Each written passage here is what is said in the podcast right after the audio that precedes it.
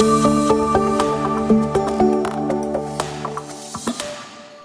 hello and welcome to CERAWeek Conversations presented by S&P Global. Uh, my name's Paul Markwell and I'm joined by three of our top researchers and thought leaders, Kevin Byrne, Eleanor Kramaz and Nueja Peng. And today we'll be speaking about the state of play of carbon management in the en energy industry. And by carbon management, we mean on the one hand, emissions abatement, decarbonizing portfolios and operations through reducing emissions and associated energy chains, and also carbon removal, uh, addressing climate change more broadly through nature-based solutions. Now, we'll mainly provide a perspective from the point of view of the oil and gas industry, given that directly or indirectly, it's one of the largest contributors to emissions. And anyway, since it's a significant source of innovation and investment in carbon management, and given that oil and gas players have got ambitious goals for uh, reducing methane flaring or net zero overall across their energy portfolios. But we'll keep in mind that uh, the carbon abatement solutions and particularly the removal solutions are also relevant across the whole energy industry and of course across energy consuming industries more broadly. So some key aspects then, which I think uh, the team should discuss today. Uh, we'll talk a bit about the options available to manage carbon and how the industry players can and, and are actually prioritizing their efforts. We'll talk about the state of play and the readiness of abatement technologies or solutions, meaning you know, methane reduction, CCS, and so on. Uh, and likewise, the state of play and the role of the removal solutions, nature-based solutions uh, in the mix. And I think an important part is we'll talk about the enablers. So, what is it that the oil and gas industry needs to really accelerate their decarbonisation efforts around technology, finance, policy, market signals, and so on? Uh, now, some other uh, CERAWeek conversations will cover some other industries, perhaps power, agriculture, and, and certainly policy development. But policy will come up today as well, and we'll come, we'll come back to that. But um, so this is quite an amorphous uh, kind of uh, multifaceted topic. I think, um, Kevin, if you don't mind, do you, do you, want to help us think through how would you frame what the options really are for oil and gas players uh, in terms of carbon management? Sure, and thanks for having me. When I think about it, I think about oil and gas companies being on a journey, much, much like transition itself. Ultimately, if you think about it, they're really only facing for, if I pivot a little bit and think about upstream operators, you're really, really facing three levers that they have. And I should mention, we've seen a, an acceleration and an expansion uh, the development of human capital within these companies um, in terms of hiring and building out energy transition teams and decarbonization teams of various names and facets. But ultimately, there's three things that they face over and through the transition. The first thing they face is to fix and decarbonize the assets they have. And we see companies investing in operational improvements, decarbonization opportunities, large scale, small scale, and efficiencies. And these vary by resource in terms of the opportunities. And I'll talk about that in a minute. The second thing they can do is they can shift and divest and turn their portfolio internally over. And I'm saying stay in oil and gas, but they're changing and high grading amongst it. You also have to think about the oil and gas assets have a natural life. They naturally decline. So they think of plans to wind down assets that may be more mature in their portfolio. And more mature assets tend to be higher carbon intensive. And they also look at the potential of divesting and shifting their portfolio. And we've seen movements from oil to gas, for example, gas being seen as potentially having a longer life than oil. And then the third thing they can do is pivot or dilute their portfolio by pivoting and investing in renewables. We see different mixes of these strategies globally. Um, they vary somewhat by geography, by, by company makeup, whether they're upstream or integrated, or whether they're private or public or large integrated companies. However, I think the one common theme that's throughout that we see is a focus on that decarbonization, that fixing and improving the assets. Um, when we think about that, we think about companies being on a journey of understanding that. The first, they need to understand their portfolio emissions and the competitiveness of their assets from a carbon perspective across the spectrum of the things they invest in. They have to understand the implications of the emissions uh, and where and why they occur. You think about the fuels use, and that provides opportunities to think about swapping that out. And then we in, you, think, you think of swapping those fuels, higher carbon fuels for lower carbon fuels or renewables. And then we see them setting targets. And depending on where you are in that value chain, you may be thinking about your direct scope one emissions, the things in your immediate control, and you may be also thinking at those value chain emissions as those products leave your plant gate and go on to a secondary life. I think when you think about um, decarbonization of upstream and midstream and downstream oil and gas assets, it's important to recognize there is no one size fits all solution. Certainly, we're seeing a lot of attention right now in electrification. Electrification is probably good for near shore, offshore, uh, onshore uh, drilling and completions. But in other places where they require high thermal content, for example, you, um, into, in their extraction process, you can think of heavy oil. Electrification may not be a solution. You see them looking for other technologies. So I think just to summarize, Paul, it is a journey. These are there's no one actor that's quite alike, but ultimately the levers these companies will pull through transition are quite similar, and the technologies they have to use are the, then going to be distinct to their own portfolio and the own opportunities they see through time. That's great, Kevin. So I think we'll we'll obviously dive into the. Uh, I take on board what you said about the portfolio choices and aspects, but I think today we'll probably talk more about the tech, the uh, the actual technologies. But before we do that, the one thing that you haven't brought up is if if you like the the kind of the, the whole question around offsets, and this this ties in with the nature-based solutions.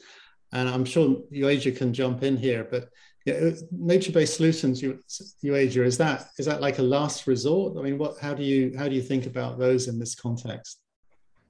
Yeah, absolutely, Paul. So um, I think in terms of uh, framing this a little bit, uh, we have um, the concept of nature-based solutions is related to um, offsets, but those are fairly uh, separate concepts, although they're related. So, you know, when we talk about nature-based solutions, it's really important to bear in mind that, you know, nature is, is actually a very big and highly effective uh, carbon sink.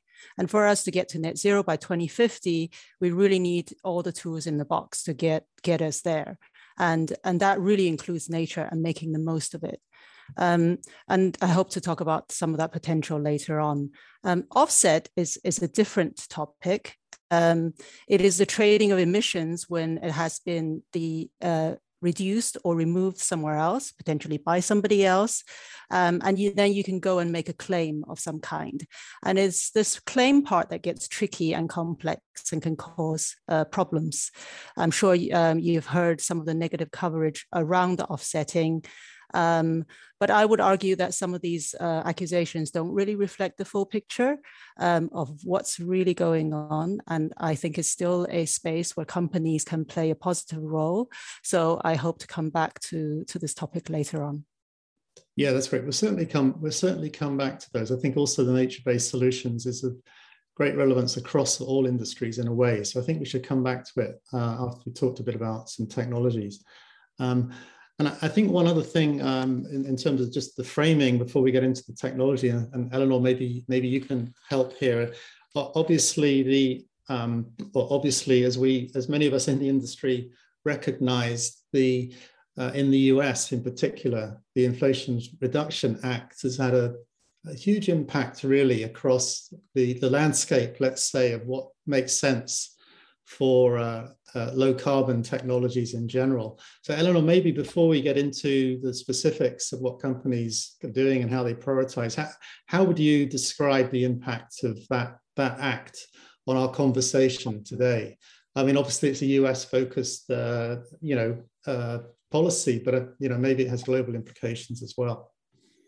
Yes, I mean, the IRA is a set of tax credit and loans that are meant to really jumpstart the low carbon economy and increase security uh, of supply in the US primarily. But you know, I think if we take a step back and we look at how renewables was really started, that was also localized incentive that then jumpstart the global economy of renewables. So, you know, I think we're expecting a lot of change globally, even though, you know, it is a US policy.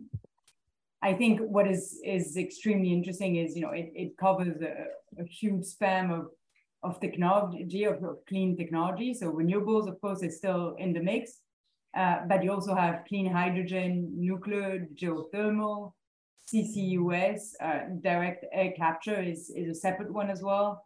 Sustainable fuels, EVs, uh, and also transmission in general. And so the other kind of novelty aspect of uh, this bill is also the fact that it's going to promote a sustainable transition, what they call sustainable transition. So essentially offering bonuses to low income community and prioritizing the build out of local supply chain. So, you know, that break of global supply chain to local supply chain link with obviously energy security that, you know, we all kind of focused on right now.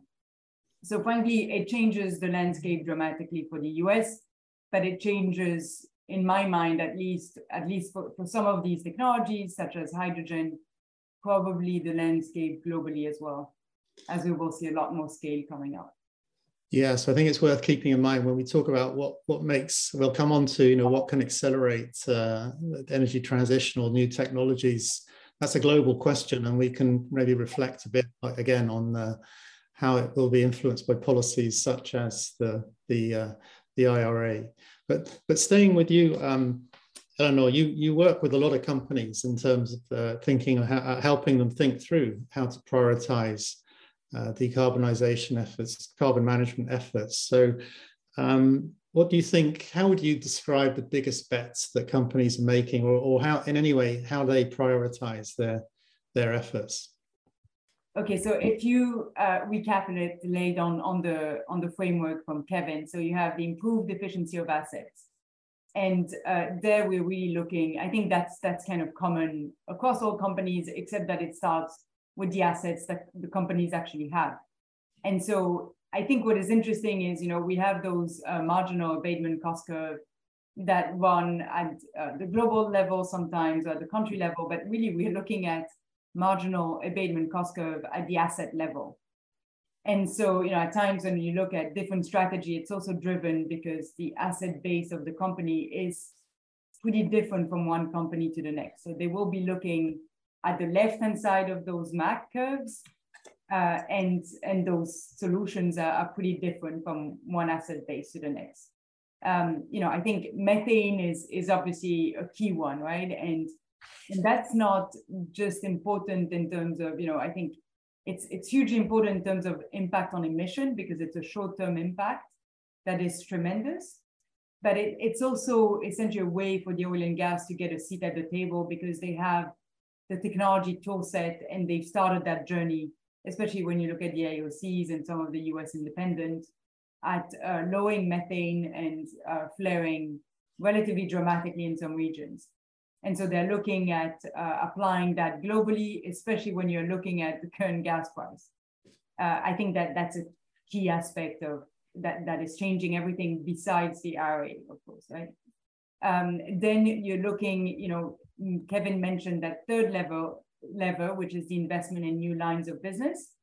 And that's pretty much focused on, you know, CCUS, on direct air capture, like where we're seeing, for instance, oxyplane, uh, but also on hydrogen. So I think the companies are feeling that they have enough uh, transferable skills to essentially play a role in an economy such as hydrogen, which will require a dramatic change in the energy system as a whole. Right? So I think those are those are essentially what are, are, are driving. So you have a lot of commonalities, and then you have a lot of specific options that are targeted towards the asset base of, of the companies. Uh, they're all in, in completely different states, of course. Of, of they're in completely different states. So if you took something like flaring reduction, maybe you bundle that with uh, with methane reduction as like an operational kind of measure. And where would you place? Um, I mean, a lot of energy companies, oil, you know, traditional oil and gas companies, also into hydrogen. Where yeah. do you place that? Is that that's a different technology to CCS? But how do you think they're prioritizing that? No, I think everyone is looking at hydrogen again because of the transferable skills of, of you know their capabilities. Uh, I think it's you know it, it's definitely not the same as as methane and, and, flaring. You know, in the sense that methane and flaring you deal with it once and it's relatively, I mean, improved. I would say uh, the hydrogen is is a really long time coming. Um, you have you know until now you know we were talking a lot in the US especially about uh, those hub development but uh, you know that was i think the understanding was that that was probably not going to be enough it's a massive chicken and egg problem i mean think about the very very beginning of the natural gas market for instance uh, you know, you might have the production, even though that's not mature. You, we need scale to drive the cost down. In fact, uh, you know, at S&P, we're expecting cost of green hydrogen to go down the cost like by 50% by 2040. Uh, but then we have the full middle part, right? And that's the same for CCUS essentially. We need the infrastructure built out. Uh, we've been talking a lot about conversion of pipeline, but a lot of my clients are skeptical about that, uh, given the, the nature of the molecule. Um, and so essentially it's, it's a rebuild of, of the economy, of the, of the energy economy to make hydrogen work and in certain expect CCUS as well. Great. So a lot of a lot of different technology. I mean, there's many that we're we're not covering. I mean, today we have a very short time, but I I, I can imagine we could have a whole session on biofuels and and other types of uh, energy saving fuels and stuff. But um, but I think that gives us a, a great sense. We'll come back to to that. Um, I want to turn again to the nature based solutions that a new ager you can you can come in again because this is a bit different, isn't it? This is not. Uh, oil companies changing, uh, energy companies actually changing their their operations. It's it's almost a separate uh, a separate topic. Um, so how do you how important do you think are nature based solutions uh, in the mix here from the energy companies' point of view? And maybe you can elaborate a bit on some of the challenges that you talked about just now. Yes, absolutely. So um, I think um, when you talk about the potential part, um, maybe we'll just uh, quickly discuss, you know, what is the potential of nature-based solutions and what's happening at the moment in the marketplace, and also the diverse set of um, solutions in, in place. And then we can go on to talk about some of the challenges and how they're being addressed. Um, so in terms of potential, we, um, there's there's lots of different uh, numbers being quoted, and I've and, and certainly a very large uncertainty range in, involved, but I've seen numbers be, ranging between 2 billion, potential of 2 billion um, tons a year uh, in mitigation potential coming from uh, protection and restoration of forests to 15 billion tons a year uh, uh addressing all land sinks at agricultures and oceans. So, so that's a big range, but those are not small numbers. Um, and certainly there are more studies need to be done to understand some of the fuller potentials of these natural carbon sinks. And what's happening at the moment is that, you know, on the voluntary carbon market, we're seeing a lot of um, these nature-based solutions credits being traded, um, largely under the forestry and land use category. So last year in 2021, um, tradings on the VCM uh, have reached record levels. So um, I think the volumes reached about 500 million tons, um, which is about two and a half times to compared to the year before. And value has, has reached almost 2 billion um, dollars, which is four times as much as 2020. Um, and uh, uh, forestry and land use is now the biggest category under those traded. So you're looking at about investors and companies uh, putting about $1.3 billion into these credits in that category, uh, a large portion of which would be nature-based solutions. So, so it's really interesting. Um, and one of the reasons, there, there, are several reasons why it's so popular. Um, you know, uh, many people like nature. It, it's got a feel-good factor that we like to be involved in. Um, and also uh, nature-based solutions can deliver additional benefits beyond mitigation potential, things like biodiversity, uh, pollution reduction, cleaner water, and some of the sustainable development goals. So um, and in terms of what project types there are, it's, a, it's actually a very diverse space when you look into nature-based solutions. Um, some of the uh, solutions are as old as the hills, um, like forest and um, coastal region conservation, um, things like planting trees, uh, protecting mangroves. Those are very established and very mature project types. Then you got newer uh, initiatives, things like um, enhanced weathering, which can go with agriculture as well as large uh, uh, forestry landscapes, um, where you increase the intake of carbon from different um, soil surfaces. And also blue carbon, that's something of uh, great interest to a lot of investors um, looking at water and ocean-based environments and how to use uh, those to sink car carbon. So like things like seaweed and kelp farming, that's really um, being picked up on on numerous uh, developers. Um, so yeah, really interesting and diverse and fast moving space to keep an eye on. Yeah, so lots, yeah, lots of new new tech, uh, new technology, if you if you can call it that, new types of sinks anyway for for carbon. And um, now you mentioned the the challenges really on um, you know uh, reporting or, or proving, I think, quality. How, how what's being addressed? What's being done then to address that? Yeah, there has been um, a number of challenges to overcome, um, but uh, I would just emphasize that there there in the voluntary carbon space there are actually a lot of measures already in place to address concerns with about quality about legitimacy of some of these projects and credit supply types um, but most importantly recently there's been two major initiatives uh, across across the economy including many different stakeholders uh, to look at what would constitute market integrity in this space. So on the supply side, you've got the Integrity Council for the voluntary carbon market that's coming up with guidelines on what, what constitutes a quality credit. So what is a good credit that you, you should buy? And then on the demand side, importantly for many of our clients, is um, an initiative by the Voluntary Carbon Market Integrity Initiative that is trying to bring in a agreed guideline on what can or should companies claim when they engage in the voluntary carbon market sector. So when they buy um, credits and what can they claim in terms of offsets? So that's quite important because a lot of the disputes under and, and scrutiny brought uh, forward by various um, outlets that you, have, you may have seen is around what companies can say uh, when it comes to offset. So that will give a lot more clarity and bring people together on this topic. Great. So things are things are getting done then to to uh, yeah up, upgrade the uh, the clarity, make it clearer. Let's say what's what's possible with nature-based solutions. Um, so Kevin, coming back to your your framework and particularly the the direct effort, the efforts to directly reduce carbon in operations or, or you know in in the supply chain as well. Um, we've heard that nature-based solutions are tightening up their their story, their act, if you like. Um, what do you think the industry needs to see uh, to make it clearer or, or, to accelerate really decarbonisation efforts at the core of the of the operations? How would you describe that?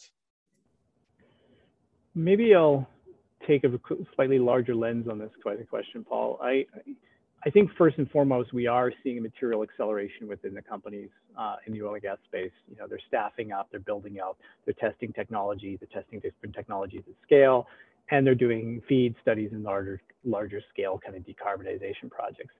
But if I take a step back, I think ultimately making these bigger projects go forward, these kind of step out CCS kind of projects happen, you need more, I think the the financial community is looking for more clarity. And I think generally the markets are looking for clarity on trying to understand and incorporate the implications of greenhouse gas pollution into business decisions.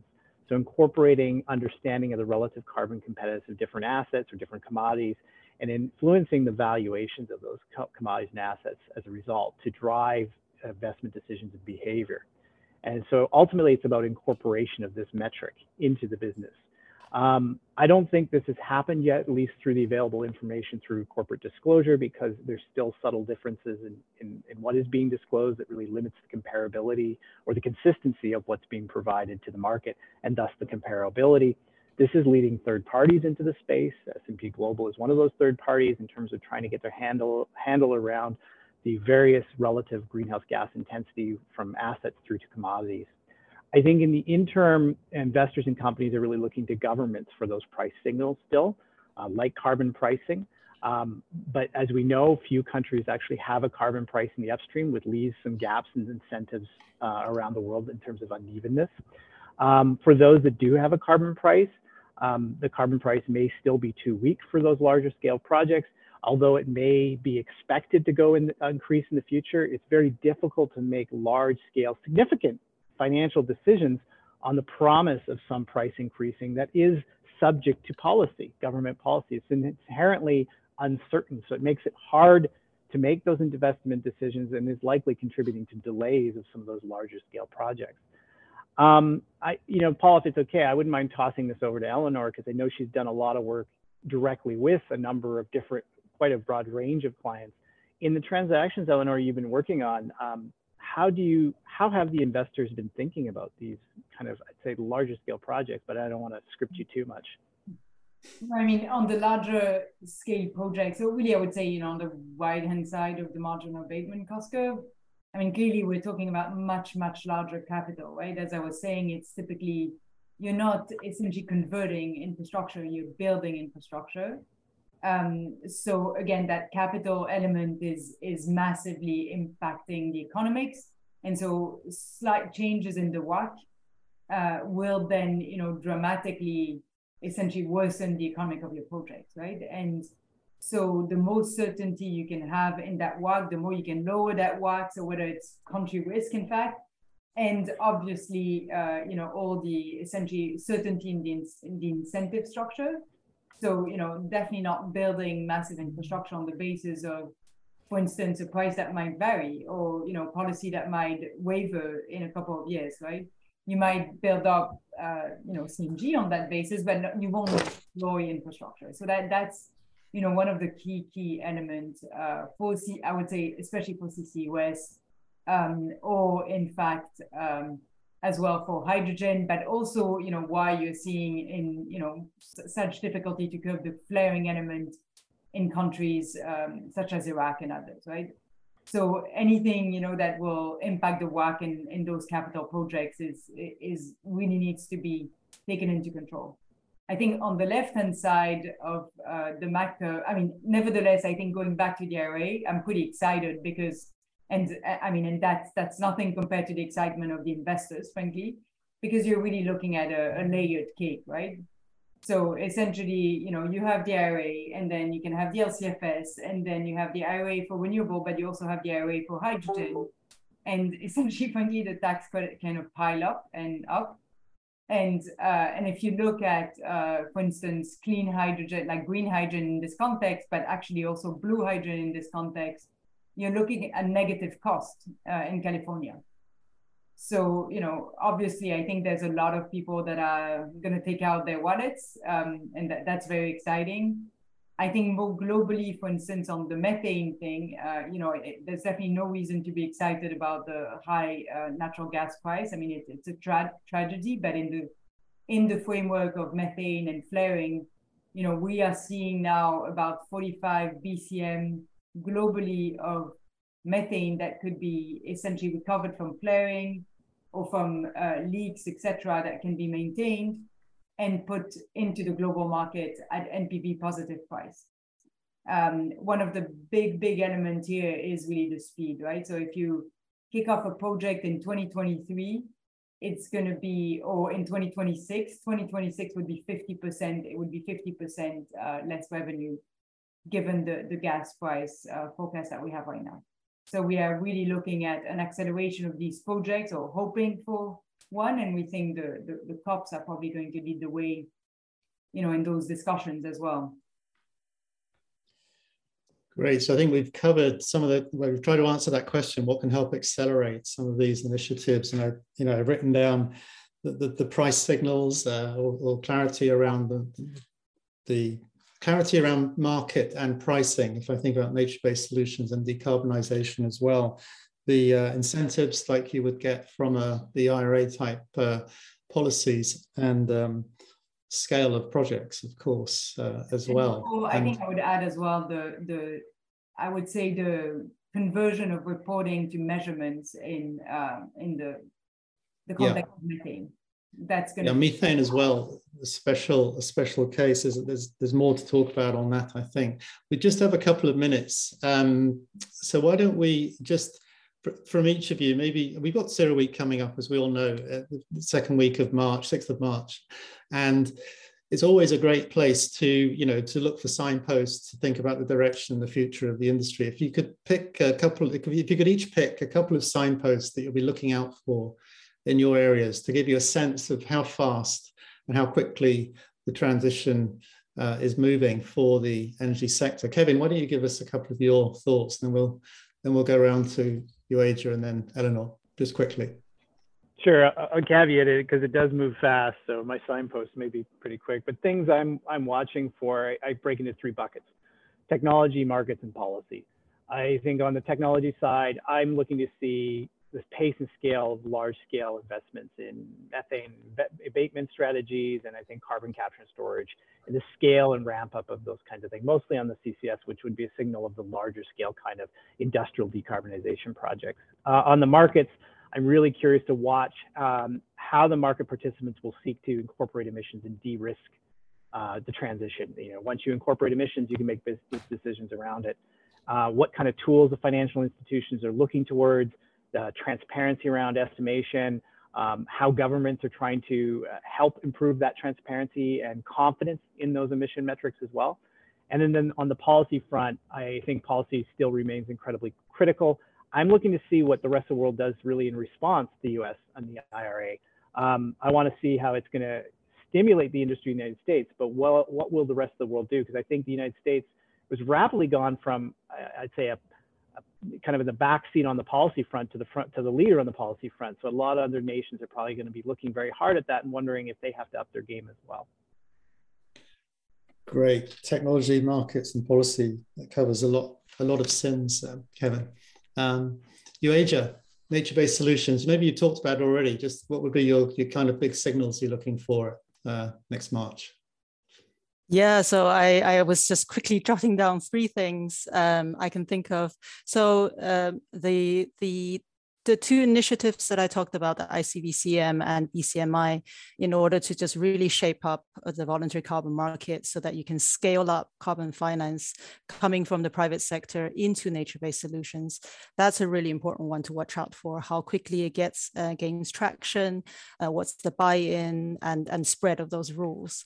Um, the second one I jotted down was actually um, in terms of countries and how they, uh, various countries come on board with respect to the NDCs and how much um, they will make their nature based um, credits available for sale, because that's a, that's a big supply side um, issue when you look at um, you know forestry and all of those natural uh, assets. A lot of them are in the global south, and so these countries NDCs will be one to watch for. And the last thing I'll say is that um, there's a trend amongst companies that are trying to build in in-house capability and expand their own expertise and understanding of nature-based solutions. Um, you know, uh, just hiring ecologists and biologists and people who work in development uh, issues. Those those things are, are, something that we're beginning to see, trying to take control of that process, and also collaboration with nonprofits, academia. So you know, institutions that traditionally have been a bit far away from our traditional business lines. So right. we're likely to see a lot more of that. Okay, great. Yeah, so lots to look for there as well then. And um, uh, Eleanor, final thoughts from you on the just quickly two or three things maybe you're looking for. I think a lot has been listed, but yeah, again, like a lot of the, the seeds I would say have been planted recently by you know the, the US or by the European markets. But uh, I want to see essentially conversion from MOUs then to FIDs uh, by CERAWeek and see how many of those happen, as, as Kevin was saying, throughout the MAC curve. Um, I want to see also a little bit more the how this is going to be done, right? So essentially, uh, there's still a lot of question in my mind, especially around coordination of all this happening. So even at the US level, like, you know, you need a lot more coordination than what has been happening between, you know, city, state, um, and federal, uh, and also across countries, right? And so, how are they going to work together on all this, um, especially yeah. given we're looking at completely new trade flows? So, I'm I'm very keen on, on looking at how this might be shaped by CERAWeek. Yeah, that's it. Okay, it's still early days in a way. Still a lot of detail to work out to really get it to work. So lots to to look for.